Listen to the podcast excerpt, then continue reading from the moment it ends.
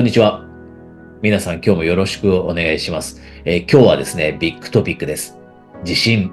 コンフィデンスというところについてお話をさせていただきます。えー、自信というのは常に付きまとうトピックだと思うんですね。皆さんがさらに活躍していくという点において。で、自信というとよくまあスキルアップの観点から話をしたりってあると思うんですが、私が、まあ、コーチングという仕事を一つする中で、えー、クライアントさんを見てきて、すごく大切な、えー、自信のコンポーネント、自信の大切なパーツに気づいたんですね。で、それはスキルセットとかっていう当たり前の部分よりも隠れたマインドセットの方にあるという気づきだったんです。で、それをシェアさせていただいて、で、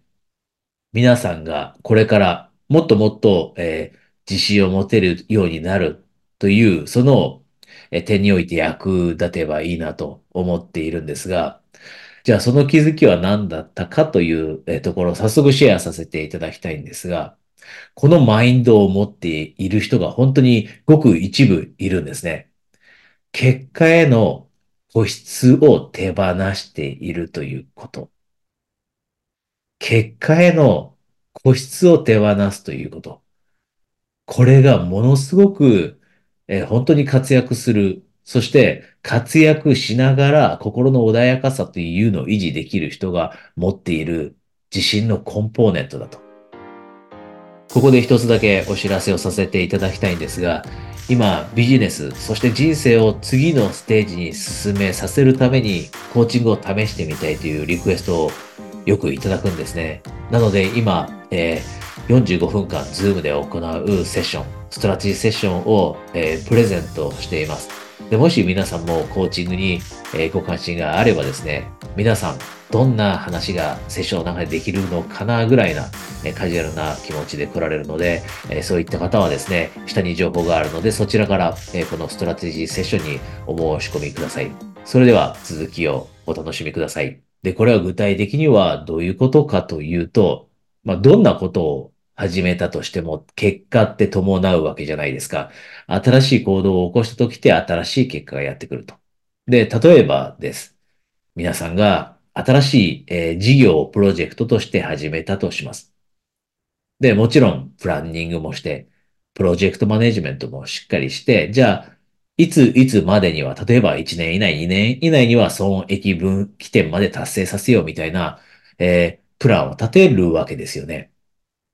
で、実際には、そのプラン通りに、その目標としての損益分岐点達成というところが、えー、実る、実現するかもしれませんが、そうならないことだって多々あります。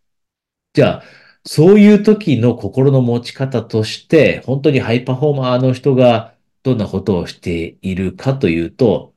その実際には損益分岐点には達成しなかったというその事実を受け入れて、そこで悩むのではなくて、そこで苦しむのでもなく、それを手放すんですね。で、手放すというのは、その結果自体にコンフォータブル、つまり心地よくいられるそのマインドを持つということ。で、ここで、えー、シェアさせていただいているのは、プランニングは一切必要ないし、やるべきことをやらなくてもいいという手放すという意味ではなくて、もちろんやるべきことってやるわけですよね。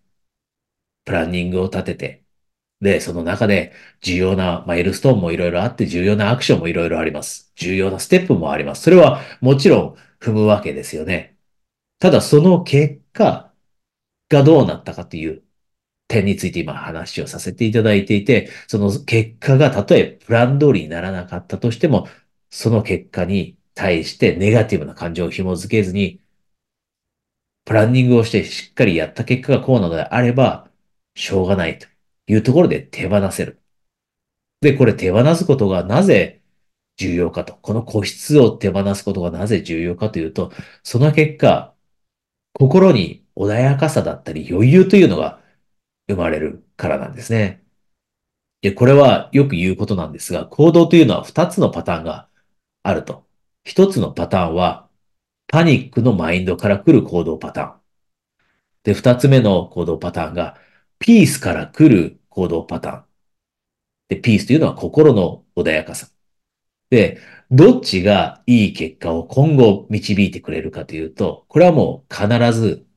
心の穏やかさであるピースから来る行動パターンというのが、後に必ずいい結果をもたらす。で、これは皆さんの人生経験でもビジネスの中での経験でもあると思うんです。パニックに陥ってしまって不安になってうまくいかないから。不安になっていろんなことを考えた時って、その行動パターンが導く結果って、決していいものではなかったりしますよね。パニックになっている状況から。でも一方で心に穏やかさを保つことができながら考え抜いた行動パターンというのは冷静さもあって余裕もあるので、いいアイデアが浮かんできて、それが最終的にはいい結果を導いてくれると。で、この穏やかさだったり心の落ち着きというのを維持できることがどれだけ長期的にビジネスだったり自分のハイパフォーマンスを維持するために重要かということ。ここがシェアさせていただきたかったんですね。なので、真の自信というのは、結果への固執を手放すこと。これがですね、今までもし皆さんが気づけていなかった自信のコンポーネントだなという気づきであれば、ぜひ、えー、次からですね、結果が必ずしも自分の期待通り、自分たちが、えー、プランニングしていたものでなかった時には、えー、取り入れていただけると嬉しいです。